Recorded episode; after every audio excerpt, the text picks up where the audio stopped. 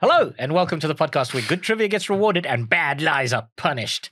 But will we catch the lies? This is What's the Fact. They sometimes do catch the lies. It's crazy. You got to watch the psycho Psychobabble. Hello, I'm Ryan Whistle. This is Warren Robertson. Welcome to the show. It's a nice one tonight. Oh, It's it's an interesting one. I, Yes. uh, I had to really kind of go back into the dark recesses of my mind for this one because it's not a thing you think about on on an everyday basis. no, but but you know we're not that different from people from the past, No, and that- everyone needs a little bit of something. You know. Yeah, it was one of the things, you know, you see, and this might get people tuning off already like a minute into the podcast, but like it's kind of entertainment of the mm. past, and everybody assumes that the people of the past were barbarians, and that what they loved to do was nothing more than was like watch a man be pulled apart by a pack of wild dogs. Hey, that's But- one of my facts. But it just it wasn't like that. Like their entertainment is a lot more a lot more boring for the most part. So we are we can we we're looking throughout history at how people entertain themselves. Uh, maybe Yeah, even not ancient one of us is going to talk about that way. Yeah. Nope. No, I'm not talking about that. Oh man, no, because that no that I mean we got I mean entertain arts, art and culture. That's what it's about. It is, yeah. sort of. Yeah. yeah, In a way, arts, Mm. sports, and culture. Yeah, yeah. Oh, uh, sports is entertainment. Yeah, yeah, yeah, yeah. It's theatre for stupid people. yeah. I didn't say that. Has anyone got sport. that? I don't have a fact about the Aztec soccer game. Remember, wasn't it a, a head of a dead person? Oh, person? no, I don't know. Mel Eh? Gibson may have made that up. I don't. I don't even think that's a real thing. Uh, are you gonna start? Let's let's you I'll, I'll this one. start. Yeah, yeah, we go. So, um, I became a fan of good old um, Edgar Allan Poe. And I'm a softie. This is Edgar Allan Poe. His Tick the Ryan game, list yeah. of stuff that Ryan loves. There's a there's a recent and there's another one coming up later Oh, in the no. show that's a that's a Ryan loves him. Okay, so yes, uh, Edgar Allan Poe, I love the dude, and he um, uh, you know I, I'm a softie, but I, I I it's funny how I was drawn to the macabre late in my life, but it's it's a poetic Ellen Ad, Edgar. Alan Edgar Poe type macabre. I love it. Edgar Poe. And so, Alan, hang on, whoa, whoa, whoa. Alan Edgar Poe. Are we certain? um, did I say Alan Edgar Poe? we did. What Look, the thing about Coca Cola. the thing it's is, very flat. This Coke. I think I don't think it's so bad to be drawn more towards the macabre as you get older. In fact, I think it's natural because Do you? the, the, yeah, the older you get, the closer you get to death. Right? It's one Yeah. fewer trip around the old sun that you've got to go before finally they nail your coffin shut. So naturally, if you're already like you're 45 and you're dealing with this shit, I can't, I can't wait to see you'll be in like full goth regalia by the time you're 75. Oh my word! Yeah, I mean, I'm digging the Cure. That was a late love, but hey, he's got a short story called uh, "Hop Frog." Alan Edgar Poe. Mm. Do you know what Hop Frog's about? No. It was about, uh, and I'm hoping I'm using the politically correct term, but it was about a, a dwarf worked for the king. It's not the politically correct Uh, term. okay, It's a little person. yeah, he- the- they've described it as um, the. Dwarf. Yes, no, in, in Alan Edgar Poe's day, they would. They would have used that term. but Okay, it's, so his it's- name it's was Hop person. Frog, and and he he had another. There was another little. you say little person? Mm. Little person, girl, little person that the king made fun of, um, but like nothing too hectic. I think threw a glass of wine in the little person's Sure, face. you know, natural, natural kind of stuff. yeah, and so he Who hasn't thrown a glass of wine in someone's face? he enacts revenge on the on the king and his and his friends by saying, "Come, there's going to be a big uh, fancy dress. You have to dress as animals." And he arranged the costumes, and they all came dressed as uh, orangutans. And it was I don't want to spoil the plot, but I'm going to. But it's still a good read. But he um highly flammable um orangutan costume. And he set them, and he had them all sort of, uh because it was pretend. Now you're all orangutans, huh? We put the rope around you. Look at the animals, and of course it's the king and his friends. And hop frog the little person, is leading the the festivities in the in the court. Ah, funny, funny, funny, funny. Oh, look, they're all there. And then he, he gets himself some weird harness and like, ah, look at me, I'm the king of the show, and here's the animals. And he's pretending to be a ringmaster, and then he fucking sets them all alight, and they die. And he escapes through the roof with the the the the, the, little person girl Right. the girl little person Okay. gets away the fact is that is based on a real event so right. from from uh, from history historically Mm. Do you know about Hop Frog? what in, in real life? No. Um. I, no. Okay. So here's here's here's where I'm. I'm. I know nothing about any of this. It could Mm. be. It could be a beautiful poem. It could be made up. I don't know. What I do know is you paused awkwardly as you said orangutan. Also, it made me think to myself, orangutan isn't like a. It's not an 1800s kind of an animal. It's not an animal that people in the 1800s would have considered, you know, as being a thing. Oof. So, and particularly if it was based on a on a real story, who's going to dress up the king and his court as orangutans when they've never been to Borneo, they've never been to Indonesia, they've never seen an orangutan or heard of an orangutan at all oh. whatsoever. So, Edgar Allan Poe so fans out there. Alan Edgar Poe, Alan Edgar Poe fans. sorry about what's what's transpiring here. The absolute Edgar Allan Poe ignorance of it all, but it's fine. So I'm going to say it's a lie, Ryan. It's a lie, and that's your Ryanism. Well, I, I started with, for a change, the truth. Okay, but you know Ryan's facts are like allegedly. Mm. Okay, because that's I'm allowed to use that word on this. No, but um, it it is believed by scholars and definitely that uh, he based this on a real event. Let me tell you about it, and it's a French one. So I, li- I So like in the poem, French he words. uses orangutans. Uh, he, uh, yes, in Hop Frog he used it, but the, the, the, the real event was not orangutans, but Ah. it was um, a thing, and I'll describe it to you. It was the Bal des Ardents. Yeah, Des Ardents, the Ball of the Burning Men. Well, that's what it was called afterwards, because yikes. Um, was a masquerade ball held on the 28th of January 1393 in Paris, at which Charles VI of France performed in a dance with five members of the French nobility. Four of the dancers, this is not funny, folks. Four of the dancers were killed in a fire caused by a torch brought in by a spectator, which was Charles's brother, Louis I, Duke of Orleans. Charles and another of the dancers survived. The ball was one of a number of events intended to entertain the king, who the previous summer had suffered an attack of insanity. The event undermined confidence in Charles's capacity to rule. Parisians considered it proof of courtly decadence. I mean, the French Revolution is like 400 years later, yeah. and they're still complaining about the decadence of other things. So it'll only take South Africans 300 years before we, we lynch our entire parliament. Right. So um, uh, it considered proof of courtly decadence and threatened to rebel against the more powerful members of the nobility. The public's outrage forced the king and the, his brother Orleans, whom a contemporary chronicler accused of attempted regicide and sorcery, to offer penance for the event. Uh, a chaos. It really did happen. Um, and. I, in fact, in the in the, the collection of Frog- short stories, Hop Frog didn't set fire to them all. he did to the In- in- orangutan to, to. Charles, no, but to Charles and them. No, it, Ah. it was an accident. Okay, so he, he was inspired by a real. Definitely. But I mean, look, you've you've opened on a pretty No, but- broad entertainment term. But all yeah. scho- all literary scholars are, oh, no, you got it from there. It's a known fact. okay. And it was a weird revenge story uh, for Edgar because there was a girl who didn't love him, and he was after her, even though he was married. It's weird. No, you, you you're right. I am ashamed of my my attempted work there. You did no. so beautifully. Let me tell you why you are uh, Edgar Allan Poe scoundrel. But you know we'll Okay, okay. convert you. Scoundrel. Is because have you heard of the murder of the Rue Morgue? Yes. Okay, I don't want to spoil the plot there, What's the what's but the word orangutan. is it in there? Yeah. Oh, all right. Nice. Murders on the Rue Morgue. I mean, that was one of the first murder mysteries ever, before even Sherlock Holmes. Mm, eh? mm. That's Edgar. We started with Edgar. I love Edgar. so yeah, you do. I mean, it was it was really broad, kind of talking about ancient entertainment there. yeah, Really, kind of a casual entry into ancient yeah. entertainment. You know, little persons doing fun festivities, dress up masquerades. hey, it's how they did things. All right, I'm I'm gonna I'm gonna take things a lot simpler then. I'm gonna I'm gonna bring us back to normal, decent human entertainment. Uh, yeah, you know the uh, the um the Halloween game, uh, bobbing for apples. Yes, Yeah, you know, I mean you know that, right? yes, yes. Uh, church fights and and stuff. Yeah, yeah. Well, that originated uh, with the guillotine. That is my fact.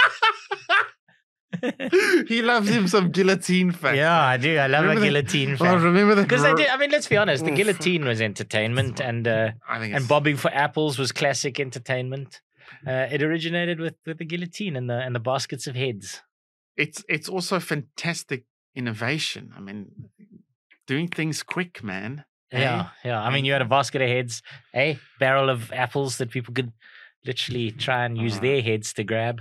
Uh, you know, Warren is uh, a stand-up comedian. He's he's not just a funny guy. He does stand-up, and so this is the kind of material that he would write. Um, um, no, even in his gross Robespierre facts on, on our revolutions episode, Mm. uh, you know, I do love a guillotine fact. even this is is is is too ridiculously comical to be true. So the bobbing for apples did not originate with the guillotine and the heads. Yeah, maybe they. Well, would they put the heads in a barrel of water, or would they put it? Would they collect the heads? No, so they, they just at some point they were they were cutting off so many heads. Yeah, They just had a massive basket that Sure. the heads would fall in, and it Yeah. would fill up the basket, and then they'd drag the basket and replace it with a new empty basket. Yeah. But this macabre game kind of arose because of this thing as kind of part of the attraction of the guillotine, like part of the things that people would sell food on the side because the, the thing was working just constantly chopping people's heads off and um you know so so stalls set up selling Sure. pies and meats and Oh yeah. entertainments and and one of the entertainments that got set up was uh, was this bobbing for apples game that was akin to the the heads being lopped off by the guillotine I would have had uh, step right up, throw a head at uh, any of those things down, and you'll win a prize. yeah, yeah or maybe they could have just dragged the, the actual heads there and put them up on the like a coconut shy like you gain added value out of the dead I- nobility I want to throw a count. I want to throw the count of, of Toulon with an apple. and if I knock his head off, then I get a teddy bear. Meow. you could tell you're south african throw the count with an apple okay, so yeah, my final answer is no. It's not. Uh, it's it's a. You start with a lie. It's a fun lie. I like it, but it's not true. It, it is a lie. ah! The game's actually a lot older than that, and it was a Oh. it was originally a sex game. so it's actually it's much more interesting than that. Um, yeah, I mean, look, so there's there's various versions for bobbing for apples and what it used to be, but it was a medieval game, sort of all right, and, and each village would have their own subtle, subtle different rules about it, but. Essentially, it could be used as a very innocent sort of dating game, like a Tinder, where Okay. all the guys would scratch their names into apples and throw their apples in the thing, and then all the girls would come Okay, and dip their heads in the thing, and then like which the- are we? yeah, whoever's whoever's apple they caught that would be their date for the evening. You know, so it's quite sweet, yeah. Yes. Um, and then uh, yeah, uh, and then and then so then couples could also there was there was a fortune telling element to it where couples could um they would put apples in the basket and then uh the apples represented the man and then the woman would try she'd have three grabs to try and grab an apple and if she grabbed it on the first thing then their relationship was going to be a Ah, success. she grabbed it on the second the relationship they could have a relationship but might not work. And then the third thing would be would be definitely don't don't have a relationship with this particular guy. And then yeah and then all of this kind of in some cases would uh, would come together to be kind of who who are we sleeping with? We Oh, the, uh, yeah all we throw the, throw the thing in there. Yeah because people were a bit um they were fruity back then eh Oh, wow, hey? yeah see. anyway but uh, yeah as the as history progressed so did uh so so did the the the traditions and it slowly changed and changed and changed and eventually it got popularized because obviously a lot of irish moved to america Ah, and they brought bobbing for apples with them to america and then the americans adopted it as like a halloween pastime and they popularized it around the world making it this silly stupid pointless game that it is today so at some point it was uh, who's having a go with who? Yeah, yeah. But Hmm. as I said, it was all, all sorts of different versions of it. But it was all Tinder, sex, relationshipy. It was a way to hit on a girl. You know, if Mm, if you didn't want to, you just threw your apple in her in her barrel. I You know, there's all these kind of things. Yeah. ancient entertainment. That is so nice. Old entertainment. That's lovely, man. Um, so that little exercise you wanted to do, uh, themes that I love. Um, so I've done Edgar. My second fact is about um, old Alexander again. Yeah, Fucking fucking. Alexander. I'm, no, I, I love I, should have. I I- should have gotten Alexander the Great. Of course, you're doing Alexander the Great. This is now like your fourth Alexander the Great fact in like 40 podcasts. I mean, my fact was gonna be, um, but it's it's uh, yeah, I can depends how you word it. But he, you know, um, Britain's Got Talent, America's Got Talent. He had a he had a Persia's Got Talent. So he didn't call it that, but he loved a, a good old talent show, and uh, he'd give a prize for the winner. For a show us what you got, and you're gonna get a prize. Whoever's it's like a Persia's Got Talent. That's my my fact. Is he he liked holding talent shows. I mean, the fact is, he almost certainly did. Right? like, he- like uh, there was nothing a leader liked more than having people caper for him. you know and if they could do a thing that he enjoyed then so be it and and i mean one of the things he did do was he did kind of like to know the local culture and then imbue his culture into the local culture and Mm. get people sharing their their cultures as a way to to try and own the territory a little bit um yeah i, I don't see why not that sounds like a reasonable kind of entertainment I mean, did he Simon Cowell it though? Did he? Did they have the the four people? You know, they always have the same four Yes, people. yes, Doesn't yes. matter who the judges are on any Yeah. of these shows. Yeah, It's always the same four people. It's Yeah. the it's the stupid one at the beginning yeah. who loves everything. And the one, and then there's a girl who cries. Yeah, yeah. and then the, and then the girl who cries who, who no. So the the stupid guy at the beginning wants to be the guy at the end. The guy at the end is the grumpy professional from the industry. The guy at the beginning wants to be the guy at the end, but he's he's a bit stupid. Then the second one is the the girl who loves everything and cries yes, all the yes, time. Yes, yes, yes. And then uh, the third person is the token person, the person who, who quite often she's just there to fill some sort of network requirements, and she has almost no personality whatsoever. Generally, it's a she, Mm. and and it's to look good. That is their requirement, is to try Ah. and make things interesting to the youth. Seal's ex-wife, she's more the um Heidi Klum. Yeah, is she the crying one? Hey, or is she? Mm, I, I can't remember who she was with. She might have been the crying one. Oh, she's great. Then there was And like the Amanda from- Holden was very much the crying, loved everything kind of person. the lady from uh, that sitcom. The, the, she's uh, plays a Colombian lady in the sitcom. Uh, Uh, Modern the- Family. Modern Family. The, the, the, the, She's lo- she's lovely. anyway, um, Katy Perry plays that. I Love Oh, Everything. yeah, She sometimes cries. Yeah, yeah.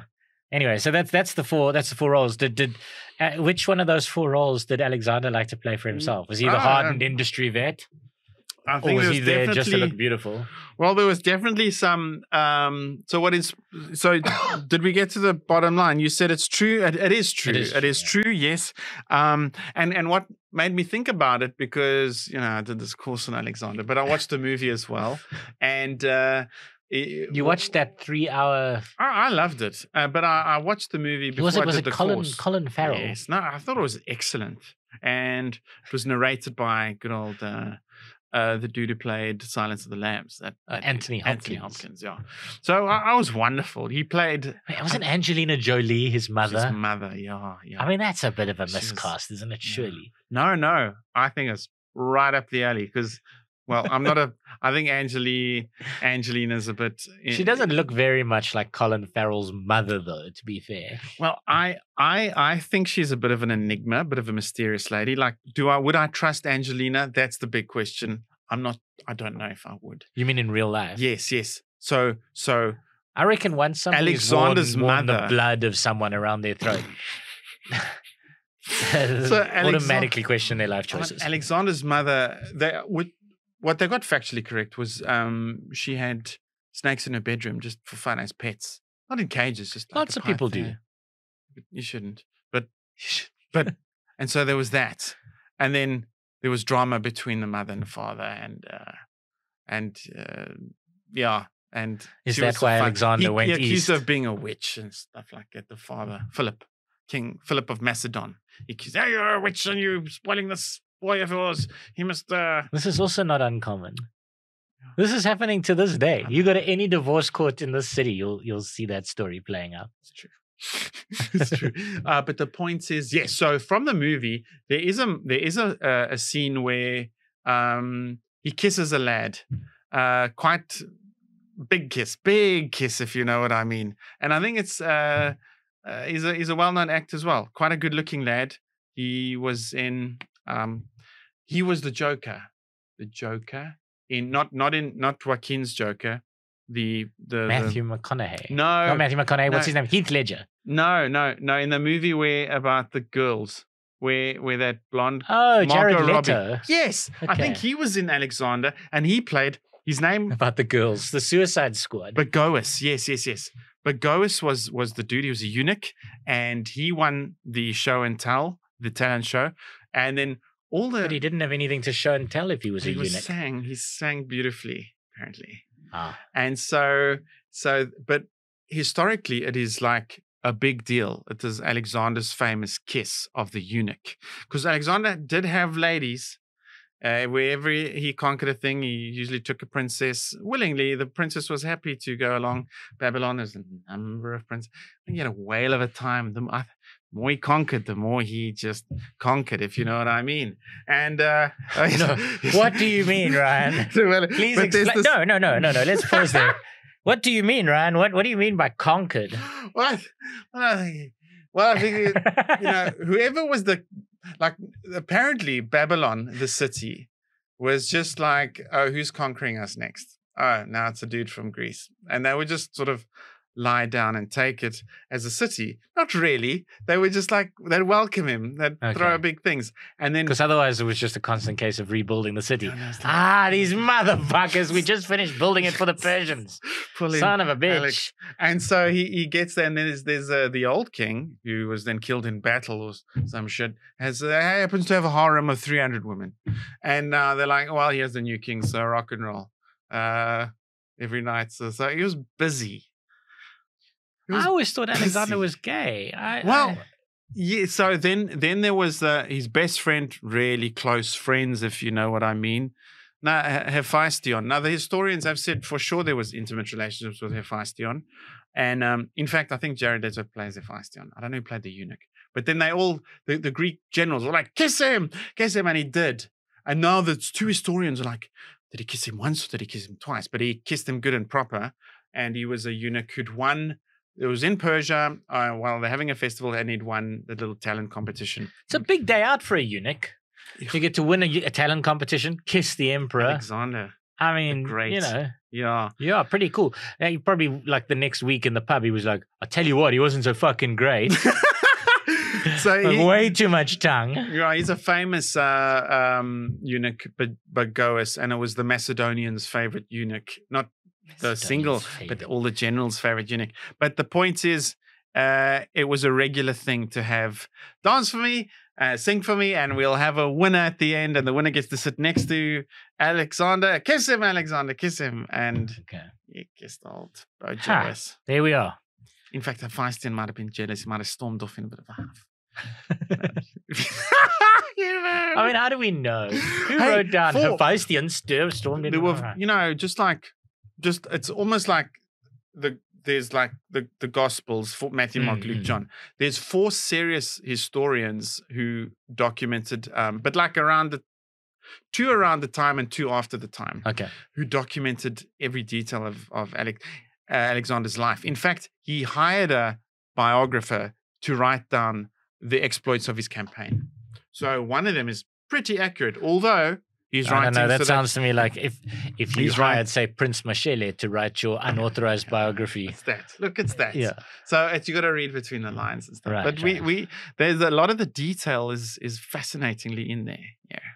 Okay. Well, I'm gonna I'm gonna stick with Europe simply because Yes, it makes yes. life easy. Uh, in Florence, Italy, they still play a Middle Ages game called Calcio Storico. Of a kind of, it's like a kind of brutal rugby that results in an average of one death every four years, and that's Oh, my fact. Word. Rugby. It's kind of, yeah, it's kind of brutal. It's it's sort of like a football, sort of like a brutal rugby. One of these great sports, and it's either uh, rugby, but it's it's like we all know what the nice rules of rugby are. You you got to physically put the ball behind an area, and it has to touch the ground. And and apparently one of the um, maybe weird. How do you say it? Like a psychological origin of the game of rugby was um, a thing whatever that thing was, whether it was a ball or an ox's head or whatever it was, you had to get it to the other village, and the and and and, and the people stopped you with any means necessary. Okay. but if you I- put I this thing there's- down on the ground in their village, you won. But if they wrestled it away from you, and as a fucking village, excuse my language, Hmm. they they took it to your village and put it on the ground in your village, and that was the what I a think that's great actually game. called like mob football or something. But I think I know what you're talking about. This this so is called I- I would- Calcio Storico. I would guess that this sounds like something like that. A game, rugby styled, Yeah. and someone died. I think it's and it's in Florence. It's, it was quite a sophisticated, intelligent city. I'm surprised they did this sort of thing. But maybe it was about. I say it's it's a middle age. What I, my claim though is that it's so a Middle. Ages game Hmm. that is played to this day. Oh my god! yeah, yeah. And, and results in an average of one death every four years. even to this day look Yeah. you know there's the bullfighting thing and so there are parts of of uh the mediterranean that are traditional and nutty um and maybe they do you know, i mean that cheese down the hill thing throw the cheese down the hill and then roll down the hill So it's wonderful. it is wonderful i don't know why they did it but it is wonderful and so Oh, I, but I got to tell you, if I showed up there, I'd be very disappointed because be like, I heard there was a cheddar roll here. Cheddar roll. What, why is there no roll? What do you mean I have to run down the fucking hill? Give me the food. I want to what was fucking ridiculous was we have the pandemic and all sports are shut down for, you know, a year and a half or so, and then slowly people come watch in the stadiums. But the first one of the first sports news was like tonight, uh, sports news, not much happening. Another stadium is shut down, and you know that was the Yeah. fucking sports news during the pandemic. Um, but one of the first things that was allowed back was that annual cheese, Because it was Race. outdoors. you know, and people Healthy. were doing it, and it's wonderful. People like break their collarbones doing that thing. I I'm happy to say that this fact is true. Um, I'm keen to know the rules of the game, but I'm gonna say you're telling the truth. All right, so here is where I tell you I've just Ryaned you. No, Yes, I did. little sneaky. I did. lie. I did a Little sneaky lie. It's not in Because Florence. because It's in no, Spain. no, no, It's no. in Scotland. So it happens. It happens in Florence. It's called Calcio Storico. It happened in the Middle Ages. It happens to this day.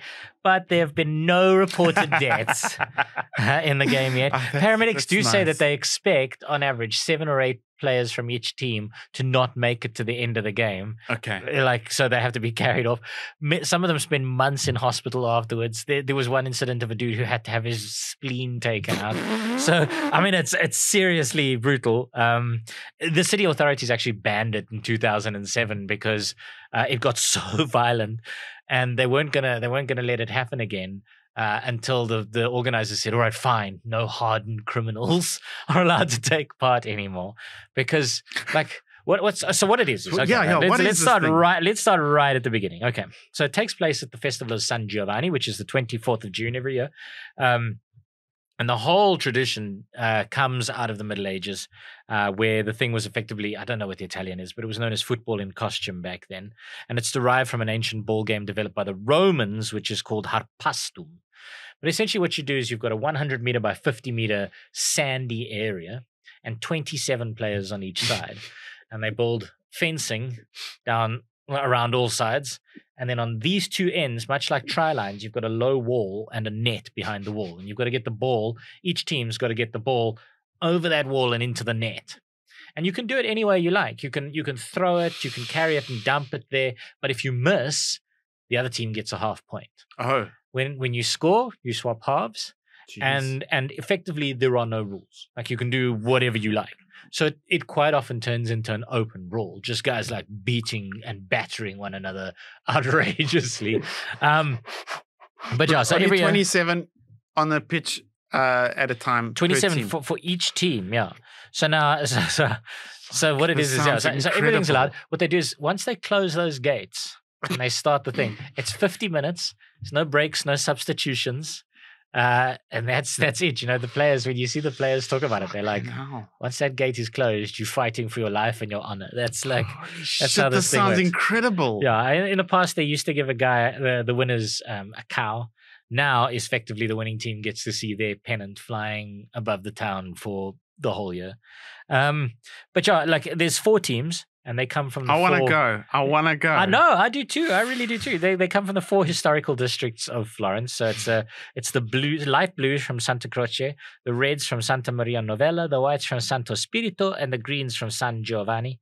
Um, what's interesting is in the past, you know, the football club from from Florence, AFC Fiorentina, Mm, mm. th- their home um, shirt is light, purple. light, light blue. It's- it's, purple. purple. Yes, yes, yes, yes. Uh, because that is said to be um, like if you take these four colors and you mix Ah. them together, you get purple. And their away kit, they've had years where the away kit, they've had four different away kits, one in each of these four Ah, because, so yeah this whole thing yeah the whole thing about this is that uh while you come from the different neighborhoods of florence you're all fighting for florence you're all like it's all about Mm. florence's honor and about florence's um yeah the, about the meaning of florence and bringing the neighborhoods of florence together and bringing the people of florence together it's a really like it's a very very interesting um yeah it's a very very interesting sport um but yeah, essentially, it's absolutely true. People people headbutt each other, they punch each other. I mean, you see the guys; they come off with serious, serious injuries. They, Oh you know, in modern era now, and it was only I think five or six years ago that the the, the city basically said to them, "No, listen, paramedics have to be able to carry the guys off Mm. once they once they're knocked Mhm. out. Like you have to get them to hospital as soon as possible. Jeez. You can't you can't like just leave them there like you would in years past." Um, but yeah, I mean, it sounds fabulous. They they have two semifinals and then obviously the finals. um, uh, yeah, between these between these four teams, and uh, and the Calcianti, as each of the guys are known, are like local heroes. Wow! Like the people in Florence know who their Calcianti are. They show up, and if you go as a tourist, you have to book and then be aware of which stand you're being put in, so that you know what color to dress in, because you can't. Yeah, you mustn't Oh, dress in any other color other than that. But yeah, it's, it. I mean, initially it started out as a sport for nobility, you know, like all these things do. But as people got injured and you know maybe maybe lost a limb or whatever, um, they started hiring poor people to take their places, and then slowly over time, these teams became professional. Yeah. So you've got guys play positions. You know, they play like attackers and de- midfielders and defenders, and some of them are are hired boxers, UFC fighters, like you know, like serious hard men, and some of them are known for running and athleticism, and yeah. so so they've all got actual roles. It's a it's a worked out sport, but yeah, Oh, this is incredible. uh, it it's, it sounds absolutely amazing, and and I'm not surprised it's still going on. It sounds incredible. I, Yeah. I would love to go and see it. Yeah, Florence is. Uh, I thought it was. Uh, I got the impression it was a sophisticated city because it is the setting of Taming of the Shrew, and it starts Taming of the Shrew.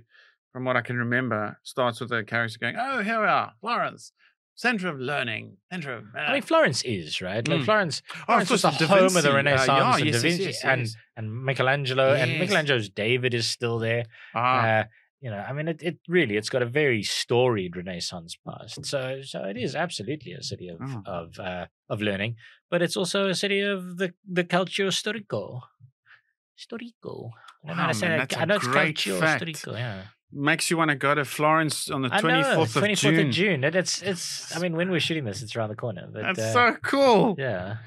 Um, my fact is, uh, is it in that part of the world? Did it ever touch that part of the world? It came close. Hmm. It's about good old belly dancing, eh? Oh yeah. Belly dancing, yeah. And uh, here's my fact: is despite it being quite um, sensual and flirtatious, as you know, I, I I really love it for many reasons. I love belly dancing. Um, uh, it was actually started by Muslims, despite it being. Um, uh, s- you won't Despite believe it who be- this is. Oh, is your mom phoning again? Yeah. That's wonderful. So tell her I'm in a podcast. No, please put your mom on. I want to talk to her. Emma, Can you talk? I'm just uh, recording a podcast. But Okay, I just want to tell you something quickly. okay, You are telling all of our listeners as well, though. yeah. Okay, no, don't worry. Okay, I'll speak to you later. Bye.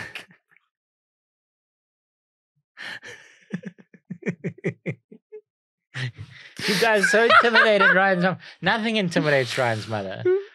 Like if you if you met Ryan's mother in a in a spa, you'd think she was going to rob you. Um, you have. I'm sorry, Dietz wasn't here to see that. Well, so you're saying it. belly dancing was invented by Oh yes, yes, yes, it was. Yeah, and you, know, I, I love it.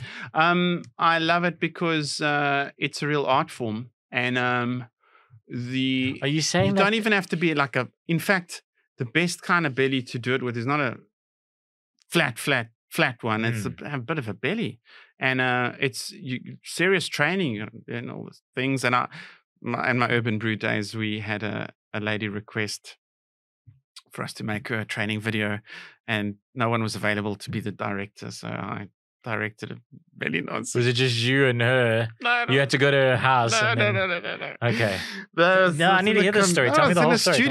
studio. Yeah, the, she, we we put on a on a green screen and and um and but we had the whole steps. Now I'm going to do snake arms. This is snake. I was just talking you through it. Snake arms. Yeah. Right now we do the belly thing. So what you're going to do is so, okay, You might need a camera speak up, get in you- there. Camera get in there on the belly, and it was it was very cool. And she was a very uh, cool South African type lady. And we used to do that. We used to do that um, gig at a at a venue in Rivonia, Lebanese like restaurant in Oh, Rivonia. That. Yes, they yes. used to open the night with a belly dancer and then comedy. You know. That's a lovely combo. Yeah, what was really nice about it was we got to know what it's like to perform as a stripper because all the oaks had fucking erections by the time you got on stage. Um, I don't know why. I don't know why comedy is, but comedy is that thing, right? Like sometimes, did you ever do Rock Paradise? Yes, I did. Yeah. Oh, Rock Paradise. word. For those who don't know, the Pomona Spur is a um, it's a it's a it's a home of ill repute. Yeah, uh, on and- Pomona Road in Kempton Park. a strip club yeah, uh, on Pomona Road in Kempton Park. And then what they used to do is they used to they used to invite comedians to come and do the lunchtime. so Yes, then you yes, come and yes. you do an hour at lunch because they had a, a lunchtime special on a Wednesday. It was a bit of a buffet, Yeah, eh? it was a hundred rand, and you could get in to watch the strippers, and they they would have a braai there, and you could eat as Yes. much meat as you like, yes, yes, yes. and then you could also have the braai, and then. and then and then there'd be a comedian. But the problem with being the comedian at that particular yeah. yeah, the problem with being a comedian at that particular particular thing, I just realized I think I might have just stolen Chris Forrest's joke about that place. Um, I- well, I have uh, a but- story about that place. but but yeah, you used to you used to go there and then do the comedy, and it was quite evident the whole time you were on stage that these guys were not there to watch you. Hate, Oh, oh, so much Hate, hate, so yeah. much, so much hate. hate. Yeah. Tangible hate. Yeah, Yeah. And uh, and then there were also there was the stories about some comedians Mhm. uh, who took their pay there in kind. Um, and I'm not going to mention any names in case in case they they sue me, but they know who they are and I know who they are. And if if if they don't put money uh, Yes. into my post box by Yes, the end of the week, Yeah. we'll gonna- use this platform for evil. Yeah, the whole next episode is all about what happened to you at the Pomona Spur. That's right. and I, I, I stepped on stage and I, hey, well, uh, I was, uh, I was younger and, and, uh, yeah, cutesy little silly English joke, little one liner to open things. Ta-da, hey, guys. And the oak was at the back was like, thanks for leaving. And then I don't know. I, I sometimes have a bit of an angry streak, and I was like, "Ah, go fuck yourself." And I was like, "Is it?" And he threw a, and it was a beautiful moment. Oh, he threw a, um, an empty can of Coke at me, and uh, just like that, I, I just caught it, just like that. And then I threatened to throw it back, and he was, and then um, the manager saw this, and he was like, "So I'm trying to do my." Comedy show, and the manager's like, "Hey, "Stop your cock, man! Yeah, fuck it, yeah, yeah, stop it." And I'm like, I'm watching these two going, "Stop your cock! Yeah, fucking yeah, fuck." So they they asked him to leave, but then when when I was done, they gave me my name, and he's like, "When you're ready to leave, we're gonna just make sure you get to the car safely." Yeah, yeah. No, it was it was very much that kind of like You know how you Oh. could tell the difference between the strippers and the and the prostitutes. It Oh, took me it took me a few it took me a few trips there to work it out. You know, the prostitutes all had little handbags. Oh. Also, they were much less attractive than the strippers. they were they were feeding off the erections the strippers had gotten. I was like, uh, quite That's a horrible term. I'm sorry I used that because I pictured it as a they were feeding. Oh, how awful, awful. I remember like um we'll get to the fact now, folks. Um, I remember like uh walking in, I was quite innocent, and there was a, there was a strip show on the go, and I was like, oh, maybe I shouldn't watch this, and I and I went and we go sit in the side room, um, grab a beer at the bar, and just go sit in the side room, and you go in the side room, and then there's a big screen. And there's a there's, there's a porno playing at the Why- why was there porno in the side room? I don't gonna go sit here quietly with my beer. Oh my god! But listen, on that place- that place- Screen. It did not close down during COVID. Old Pomona Spur. It was it was pumping. Eh? Hey? See what I did there? Anyway, um, So did no old Muslims didn't invent bully, belly dancing. They didn't. How can you be so because sure? it's older than that. It's older than the 700 AD that uh, the Islamic faith came about in. How can you be so sure of that? Because I know things, Ryan. I know some things about things. Well, you're right, you bugger. Uh, Belly dancing is believed to have uh, had a long history in the Middle East. Several Greek and Roman sources, including uh, Juvenal and Martial. Okay, Juvenal's like the third century CE, and Martial's the first century CE.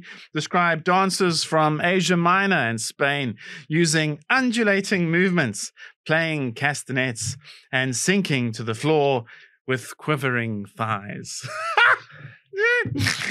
Descriptions that are certainly suggestive of the movements that are today associated with belly dancing. So it's an it's an ancient thing, and So you think the, the, the castanet dancing from from Spain, and belly dancing is all is all there's a- one, all from the same root. I definitely think so. And and one thing that I do know, and this is from the the lady who's training Flamenco. video. I did. I, I did the lady's training. We became uh, friends. She was a nice lady, and she she. So do, do you know who in the modern era has really made belly dancing awesome? No, in the modern me, era. Tell me, Shakira. It's- yes. ah, Yes. Ah. So, um, uh, who's had a go at it a bit is uh, Rihanna, Beyonce, and Fergie. But um, the greatest representative of this dance is the Colombian singer Shakira, who led this dance to um, position it as her trademark with her songs "Whenever, Wherever" and "Hips Don't Lie." And uh, um, her hip dance skills became known worldwide. No, but th- this lady said to me, "You watch Shakira; she's excellent. yeah. She knows what she's doing." the second you said it, uh. I mean, it's like it's not it's not easy. You can't. I mean, if I said give us a belly dance, you wouldn't be able to because you got to. It's like it's a thing. It's a thing. Firstly, I, I wouldn't be able to. Secondly, I would be horrified that you'd even suggest it. I'm not belly dancing for you, Ryan, no matter how much you ask. You filth. Um, I just want to see someone like Homer Simpson give it a go, or Pete from Family Guy. Those are the guys you want to see having a bit of a belly Right, dance. right. Yeah. Okay, I'm going to link this this to your to your fact simply because I can, and you might see later. Uh, my fact is probably the oldest form of still ongoing entertainment in China. May have developed as a way to scare off a monster. Ah, this is nice. Yes, yes, yes, yes, yes, yes, yes. It must be um when they have the kind of year of the dragon things and that dragon dancing stuff.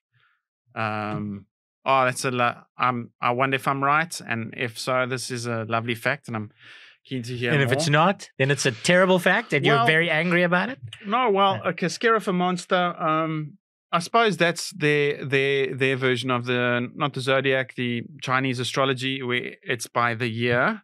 But but when it's the year of the dragon, it's the big one, and then there's all these dragon dances down the street. I mean, you you you are so close. You you're actually on almost exactly the right thing. So the dragon dance is a thing, right? The Yeah, dragon I'll dance say if is. that's true. And the, the yeah, it is Mm, true. mm. It is okay, true. Sweet. So, so the drag, but um, we're not talking about the dragon dance. Okay. The dragon dance is a thing. Mhm. Uh, the dragon dance is an evolution of the thing I'm talking about. Ah, The thing I'm talking about is the lion dance. And the difference between the lion Oh. dance and the dragon dance is simply, firstly, the animal that they're representing, obviously, but secondly, the Very number of people that take part. Uh-huh. The lion dance is almost like a, bizarrely, it's almost like a pantomime mule because there's only two people in it. And it's a series of dances that are, are designed to look like a lion. Um, but like the dragon, it's also very colorful and you know it, it's got huge strange fangs out of everywhere and large eyes and and all that sort of stuff but there's only two people inside of it and um the reason why it looks this kind of outrageous way is that uh, Chinese people at the time, because this was over a thousand years old, this this particular tradition, Chinese people at the time had never seen a lion. They'd heard of lions, but they believed they were legendary creatures just like dragons. wow. So they were actually creating this legendary Oh, lion wow. creature and uh, and so what they do is they, the dance encompasses a bunch of moves that were de- derived from kung fu, and they're generally quite acrobatic. Like they'll do things like they'll leap up onto stilts or onto onto countertops while doing these Sure. particular movements together in tandem to mimic the movements of the lion. And they do this thing because one, it uh, it brings in luck and all of that sort of thing. But originally, um, it they used to do it at Lunar New Year and set off firecrackers and do the lion dance and stuff to scare away a monster called Nian. And I'm definitely pronouncing that incorrectly, but it's yeah, Nian. Um, which sounds a little bit apparently if you say it in mandarin it sounds a little bit like the, the mandarin word for year um, mhm. but it was a terrible destructive beast. So people would come out in bright colors with fireworks and things to try and make sure it doesn't come anywhere near their village and and ruin their year and you know bang drums and these sorts of things. So that's where the the the lion dance came out of. And and they still do it to this day. They still you if you're launching a new company it's considered auspicious to hire someone to come in and do a lion dance. Lovely. um yeah uh, quite quite a big part of the whole thing is you'll often see the lion eating and spitting out lettuce um, which is a weird thing for a lion to do. But remember, this is a legendary lion, right? And also because, again, the word for lettuce is, I think, and I'm going to get this wrong, is kai, which sounds a lot like the Chinese word for wealth as well. So when you bring this thing Ah. out, it brings a lot of luck. So so nice. yeah, and then once a year, um, they'll go through the, the the streets, these lions, and bless Chinese businesses. So these are yeah, these are they're considered they bring good luck and wealth to to the economy. But yeah, it all started out as a way to keep a monster from eating your village. Man, I love that fact. And and you know, I, I was trying to find a fact about um sort of African tribal entertainment, even though it was a like a nightly thing, because uh, watching um TV shows like Shaka Zulu and stuff, you and and we in primary school we had to study the the layout of a, of the traditional Zulu kraal and stuff. And so the, the cattle would go out and they'd come in every day and, and the, the the whole structure was built around like that to protect the cattle but also there was a kind of a fence thing. But then in the middle in, was apartheid, they used to teach us white kids that in case we, there was ever a war and we needed to attack. where to where to run to. Yeah. And it's and then you get the sense in the middle was uh where the fire was, and then most evenings there was drums going on and a bit of dancing. But I don't know how often they would have had drums and dancing. Maybe it was every single You- night. you know, you know, and fire. I think I look at it and I, I think to myself, like, we don't realize, like, really understand in, in the modern era No. what it was like to live a No, thousand years ago. No, we don't. there was literally no light. There was no light anywhere. There was Yeah. the, there was the stars, and then there was whatever fire. You know, so when you say somebody used to come out and banging drums and smashing cymbals and dressing up like a brightly colored lion and firing off fireworks, that was really spectacular. In you know, when there's no other lights at any point in, throughout the year, there's little fires, maybe little lamps, whatever. But in terms of in terms of the light we have now that we just take so for granted. Um, But I think that the, the drums, the fire was a source of comfort and safety of for the nighttime, and it, everyone came together.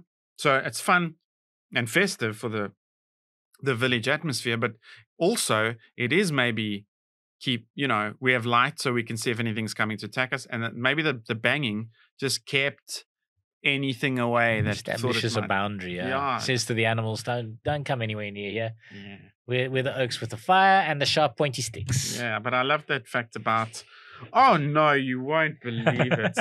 you won't believe it. But um, uh, It's my next fact. dance. No, it's actually uh, it is a lion. We're talking about that crazy place called the Colosseum in Oh, Rome, yeah. and of course that was a major source of entertainment of a long time ago.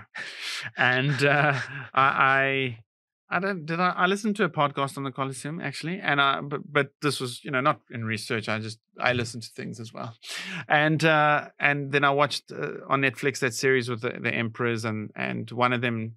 It, it was all like uh, for the emperor to show the opulence of Rome to the people and to gain favor with the people, and it was great. And then Oh, bread and circuses. That was literally like, give them, ah, they're thinking about a revolution again. Give them bread and circuses. I mean, the, the, the, one of the launches of the Colosseum had a hundred day program. Day one, we're gonna have this, then this, and this in the morning, this in the afternoon. Day two, this a hundred days. What the f- hundred days? And and um, glad, gladiators fighting each other became the sort of headline act. That was cool. But sadly, my topic is about this thing called Venatio, which was about Which sounds like cunnilingus. Sounds like it was something you can do to your partner. Venatio. going to give her orgasms. If you just listen closely, fellas, we're going to teach you Venagio. Venatio We're going to teach you Venagio. Venagio is um, either that or Venagio is like an assistant director at well, it's well, it's like uh, I think company. the the uh, venison would come from that. So venatio, but maybe Okay. you're a you're an animal in the sack, if you know what I mean. There's some venatio in there. You Okay. give me some. Okay, so uh, what it was is um, animals. This is your fact. All yeah, of this is your fact. okay. um, yeah. I'll tell you my fact specifically. okay. Venatio was this is true. Uh, so the usually in the morning session, it was either animals fighting other animals or um, kind of uh, animal soldiers fighting against animals, killing them. Sometimes the animal would win, but mostly not. Very sad. Now, things like elephants, yes, um, initially they hadn't seen elephants that much. So it was, wow, just parade the elephant and take him away, and that's great. And then it was like, no, we want to see uh, Oaks must fucking take this thing down. And uh, people would kill animals, animals would kill each other. And one of the uh, favorite, favorite, favorite things um, to show in, Venatio was a pack of wolves versus a lion. This was one of the headline acts. Uh, let me tell you, they used a bucket load of various animals. They brought because it was to show how great Rome is. So Rome has conquered the world, and you citizens might never go even see the places we've conquered. So we brought this thing from this faraway place. Check it out. And this thing. Woo! Now they're gonna fight each other. Crocodiles, hippos, deer, cows, zebras, ostriches, vultures, uh, rhinoceroses, the crocodile versus hyenas, ostrich fight must have been a real crowd pleaser. Yeah. Crocodile versus ostrich. Yes, as you're there all day. When is that fucking crocodile gonna stop lying in the sun with its mouth open? is that thing gonna eat the big chicken, or, What or must we go home for lunch and come back later? When you said crocodile versus ostrich, what is, oh, it's just like it's these YouTube videos, hey, when they want to see which animal is the fastest. Oh yeah, yeah, yeah. You get those, those American, the American YouTube. No, no offense to other YouTubers. You get. Yeah, which animal is more likely to win? Will it be the cheetah Yeah. or the brown bear? And then and then they've got like crudely done 3D animation of like Sixty-four percent of you said it would be the cheetah. That is, cheetah progresses to the next round. you know, like, oh, fuck off. Oh, fuck. So, so a pack of wolves versus lion was um, the big one. It was the favorite one at the Colosseum. We're in in the category of Venatio. Is my fact. It was lions versus wolves. Yeah, a whole pack of wolves. I mean, uh, yeah. I. I, the thing is, right? I figure a pack of wolves. Hmm.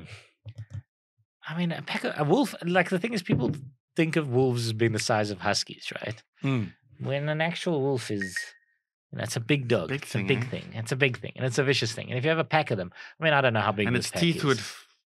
Yeah, would I mean, and lion, lion's a vicious bastard, Sure. but the pack knows how to.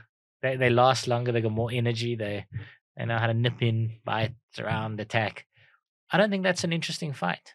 I think they would more likely go for something where something like an elephant versus say a pride of lions or a Uh, you know. I think you. yeah. I don't know. I don't know. Or, or tigers. Yeah. I don't know.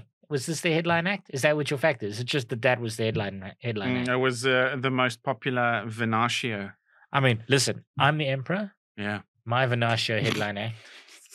act. Uh, if I can, I can pick whatever I want. Yeah, but you must piss the crocodile off. You can't just let it lie No, there. no, this no, is not a no, no. five-day I don't- test I don't- match. yeah, yeah. No, no. I'm not. I'm not even interested in crocodiles. I don't want. I don't want to fuck with those guys. Right? I've got. I've got me. A, I've got me a fleet of ostriches, six or seven of them, against a Christian. That's what I've got. I want to. I want to. I want to tell the. I would. I don't even want. I want to send a message to my people in in the greater Rome that these Christians aren't even worth the main bill. They don't even. They. They. I want to see. I want to see an ostrich kick a Christian to death. got six. Six of them should do it. That's what I. Six. Six ostriches. running, and they're like just running, Yeah. running, running, and this ostrich just fucking, fuck, fuck, fuck, fuck, fucking dodging these ostriches. I like how they make chicken noises. Yes, that's what I. That's what I want to see. I want to see ostriches kick a Christian to death. All right, I know that's what you would choose. No, listen. Was this yeah, but that's because I've got a? Nero brain, right? Like I don't. I don't have casual fucking emperor brain. I know what I'm doing. I'm putting on. I'm putting on a spectacular here. I want to. I want to see porpoises out of water. I want to see porpoises out of water against against uh, What, what else? Who, who, I who would they go fighting? for like you know, you know what? Where people are missing out, like I wanna see a honey rhino. badger, no, Yeah. fucking honey badger, right? Hey, No, but that you need a much smaller coliseum. honey, honey honey- badger against the chihuahua. Honestly, honey badger against a cobra. That shit is interesting Yeah, as is- fuck. But is, like uh, you, you want to six out of water, co- uh, uh, out of water porpoises, smart as anything. They know they they can think together. They can communicate against an elephant. fucking- fucking-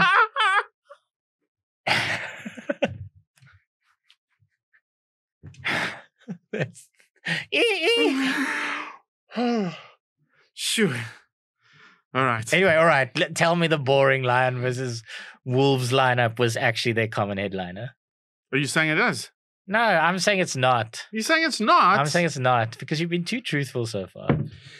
Oh, bugger you, man. Yes, you nailed me. It's a, it's a lie. And here's the reason it's a lie. Firstly, um, animals that appeared in the Venatio included lions, elephants, bears, tigers, deer, cows, zebras, ostriches, vultures, horses, rhinoceroses, Vultures. gazelles, giraffes, eagles, falcons, wild goats, dogs, hyenas, leopards, crocodiles, boars, hippopotamus, Imagine rabbits. you've bought a wild ticket, right? You've bought a, you've bought a, hey, hey, uh, hey, Lucio, I've bought a, I've bought a wild ticket for the Coliseum this week. When are you going? Oh, it's the Venatio. Oh man, I could be watching lions versus wolves.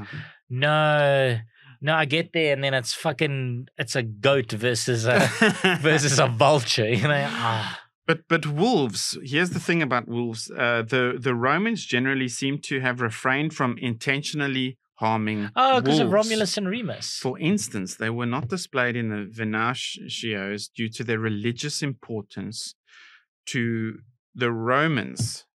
So wolves, no. Everything else. I mean, I mean, their city was was created, was built by Romulus and Remus, who were raised by wolves. Oh my word.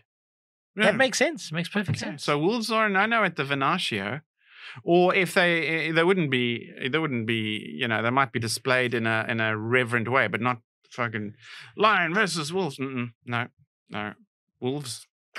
Wolves are the shit by the Romans. well, there we So go. you got that fact. You Here we got go. it. Um, all right. So, yeah, I mean, not for the right reasons, though. I just thought it'd be boring. Um,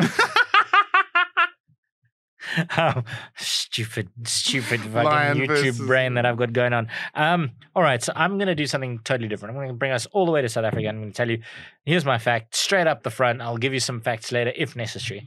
Um, my fact is South Africans play a traditional strategy board game which anthropologists believe originates in ancient Egypt over 3,000 years ago. So, South African, local South Africans, a traditional strategy board game which anthropologists believe originates in ancient Egypt over 3,000 years ago. That's incredible. Um,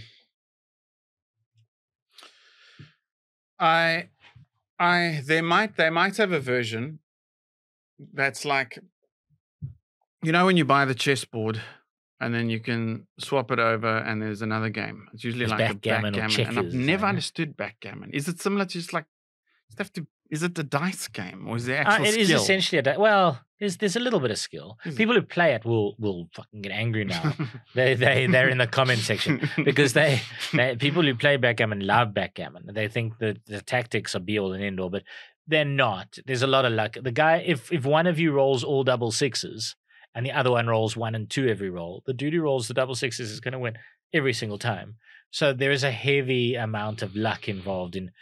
What you got to do is you got to move your pieces from that side of the board all the way around to the to the Sure. finish thing, and you got to get all your pieces. But if they're by themselves, they can be jumped on and sent back to the Yes, beginning. It's kind of checkers ish. A little bit, Chinese little bit, little bit checkers-ish. Chinese checkers ish. Yeah. Ah, nice little games those. Uh, do the South Africans play a version of that? Um, I don't know. I know about the uh, which leads into my fact. It happens to be sort of Diketo-ish. Diketo is is it, it mimics the cattle thing, and it's a stone game. So you you throw the stone and then you move the the cattle in and out. It's usually played by little by bit like ladies jumping jacks, cattle maybe. herding. No, but you- they, they they move the stones around, so they just they, it's played by ladies sitting on their side of their thing, and they they play it in the dirt, um, and they make a circle for the kraal, and then there's stones in there, and It they've does got a sound like jumping throw- jack. Yeah, Jumping that's jack. jumping jack. Where, where you bounce Oh. the ball and you've got to. Oh, you've is got that like, jumping Yeah, jack? yeah. Oh, You got to no clear idea. the jacks or something. Oh, I no that- yeah, it's a game that's much more popular in America than, than here. But Jumping there's a yeah, you bounce the ball and then you've got to do something with the pieces and then Oh, right. yeah. So I don't know if you're telling me the truth or not. I wonder. A game that originates there by local South Africans. Shucks. I, I would have, I'm sure I've heard about it if, because I was in the TV game show world. No, I'm going to say no. There isn't. No, not in South Africa. Not a, no, no. Hmm. No. Tragically, you're incorrect. My gosh, I'm doing, I'm taking a shock of this. So the game's called Morabaraba. Yeah. I've heard of Morabaraba. No, it's got a bunch of names depending on, on where in South Africa you play it. Mlabalaba and, and less commonly Mela.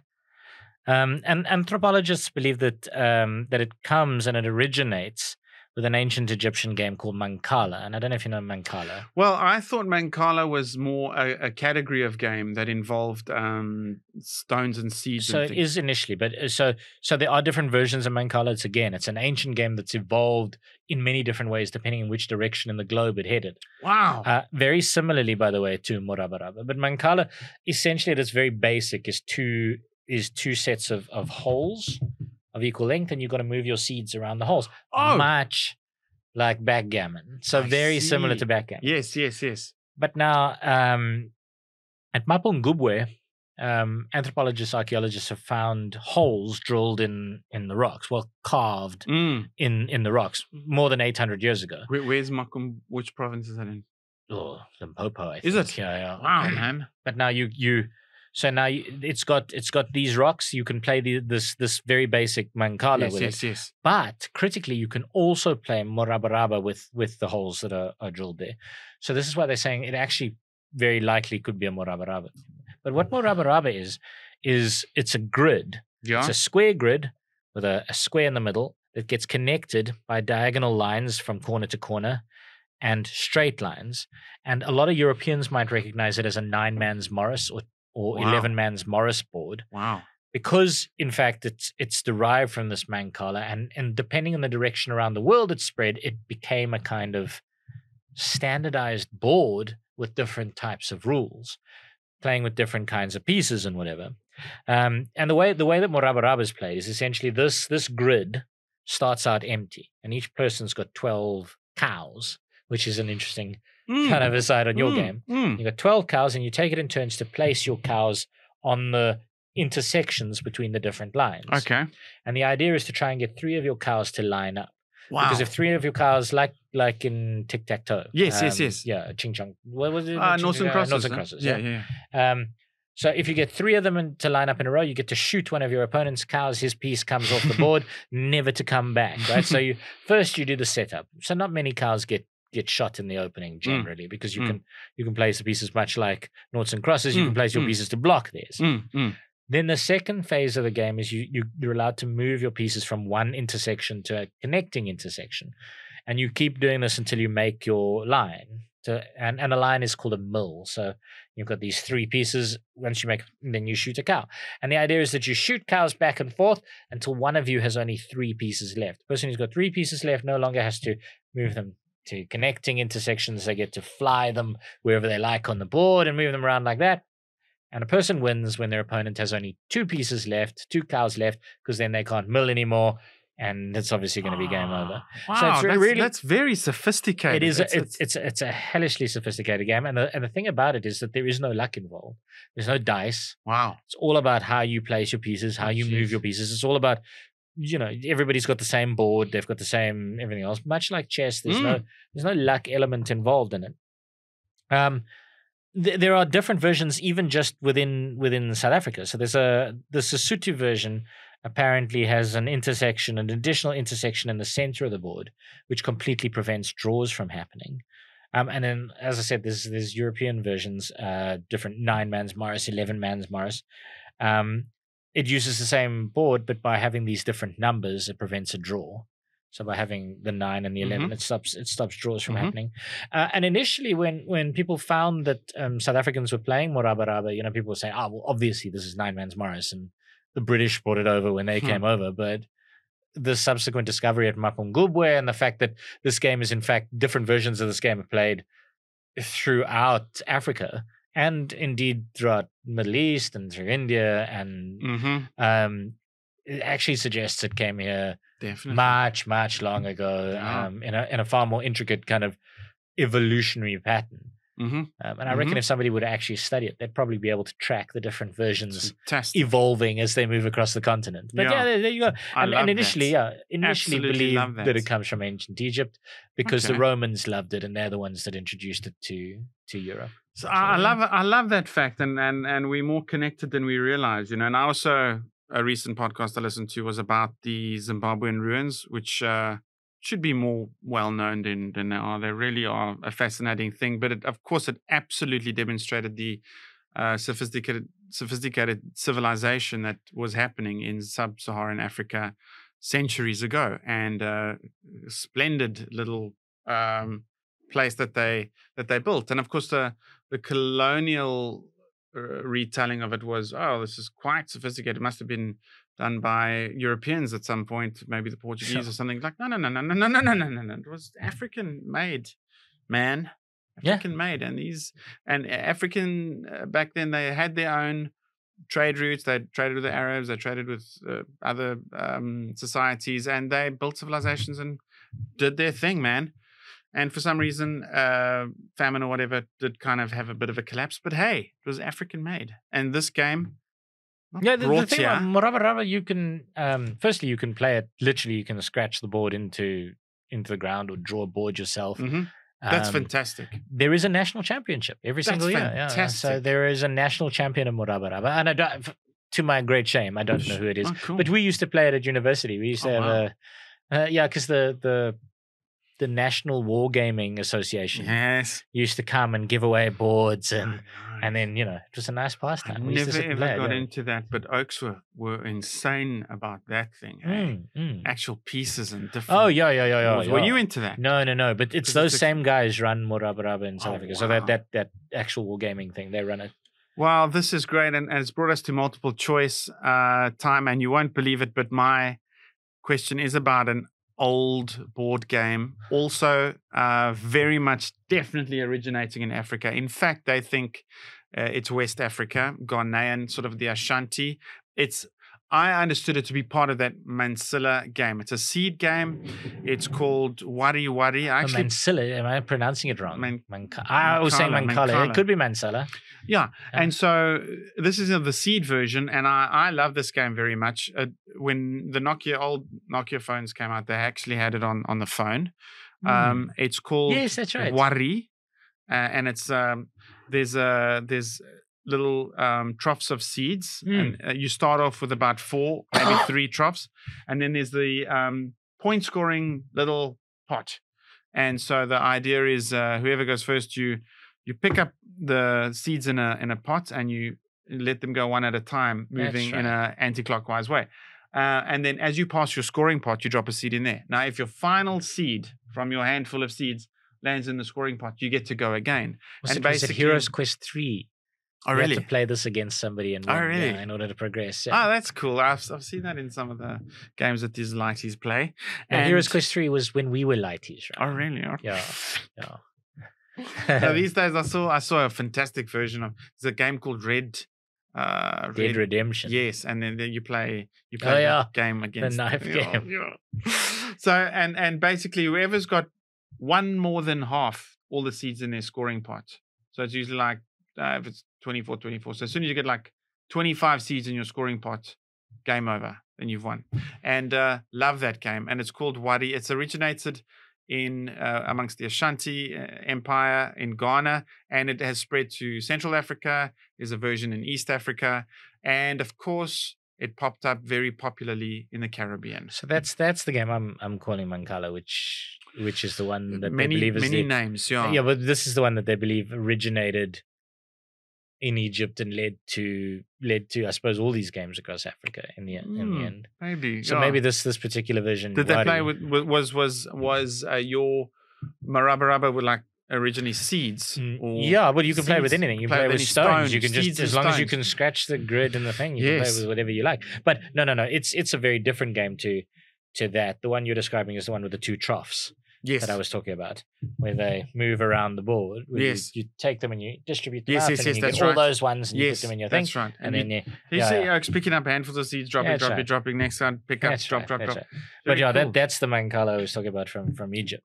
okay. So, so well, they do they the, do, do you reckon your facts they- look, say the thing is they Egyptian origin? The thing is they like- don't really know. Nah. So yeah. so they know that this thing is is throughout Africa. yeah. You know, particularly North and and And West. uh, West Africa. Mm, mm. Um, but they assume it's an ancient Egyptian Oh. thing because there is there is indication that it was played in in Egypt at the Yeah. time.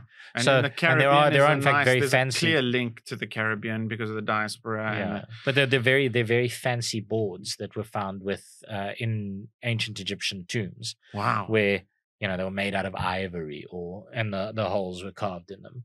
So whether they were played exactly the same, we don't know. We don't know No. what the rules were specifically of Yeah. that version, but we know that hey, this wari wari in in the Ashanti Kingdom, Yes. the board is uh, identical to the ones that we're finding in tombs in ancient Egypt.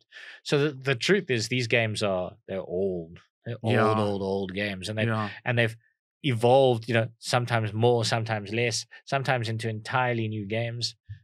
Um, Yeah. but yeah, I mean, it's I think it's very difficult with the sources that we've got Mm. to track exactly where these things come from. But as I say, the, the belief is they come from ancient Egypt because they found boards, uh, literally in the tombs.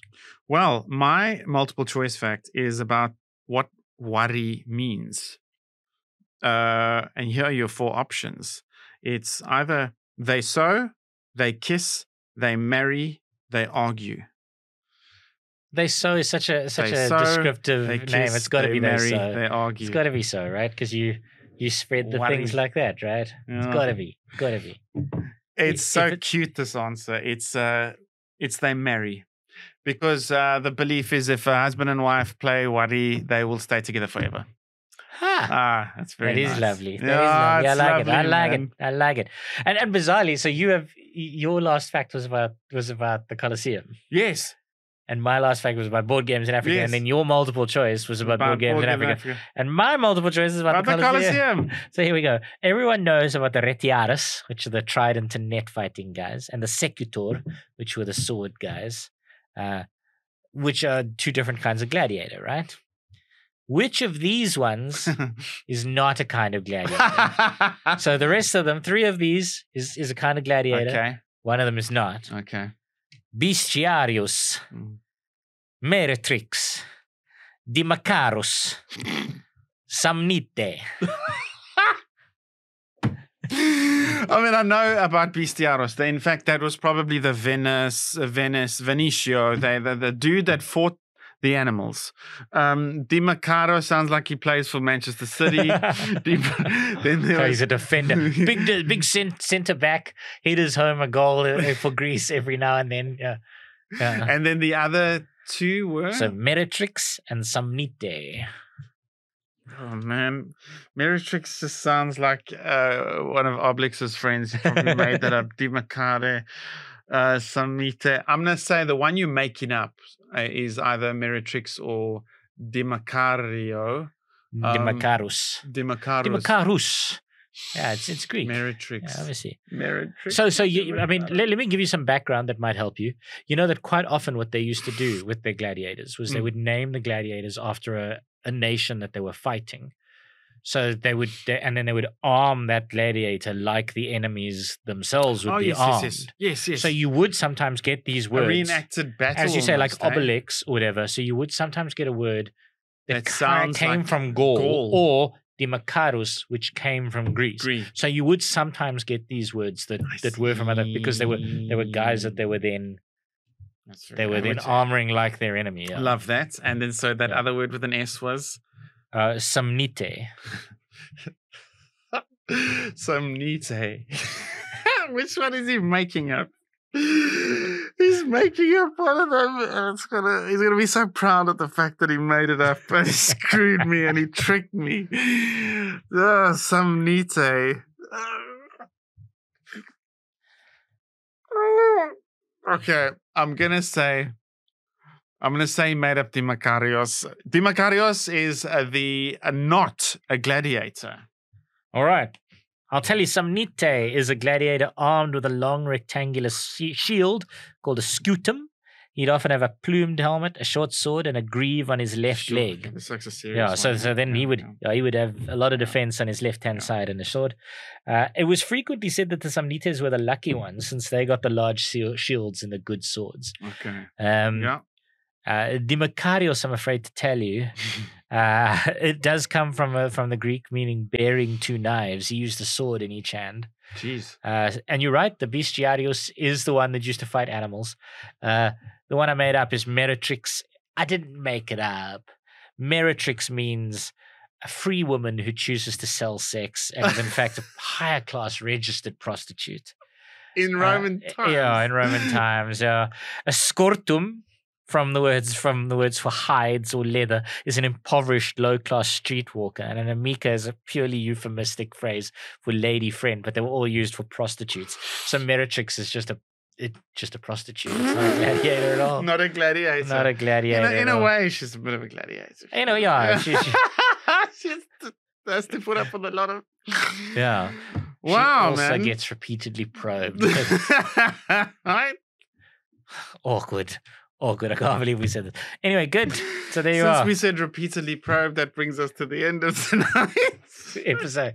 It's time for us to go and get repeatedly probed. No, wait, that's not what I meant. It's the other way around. that was a fun topic. That was a crazy topic. Yeah, I loved Yeah. it. Any minute now. So we're we're nearing now, uh, like the end of our first year is Oh, is wow. within a few episodes, and things things because of the the way this has been working out on on uh you know the podcast, the Spotify, and on Apple, and on all Mm. of these things, and because of you lovely people watching us on YouTube as well. Um, it's things are going to get more professional around here. Oh, Uh, it's going to get nicer around here in, Oh. in a in a month Will I or still have yeah. a job then? Yeah, no, because because you guys have been watching and sharing so kindly, we really appreciate it.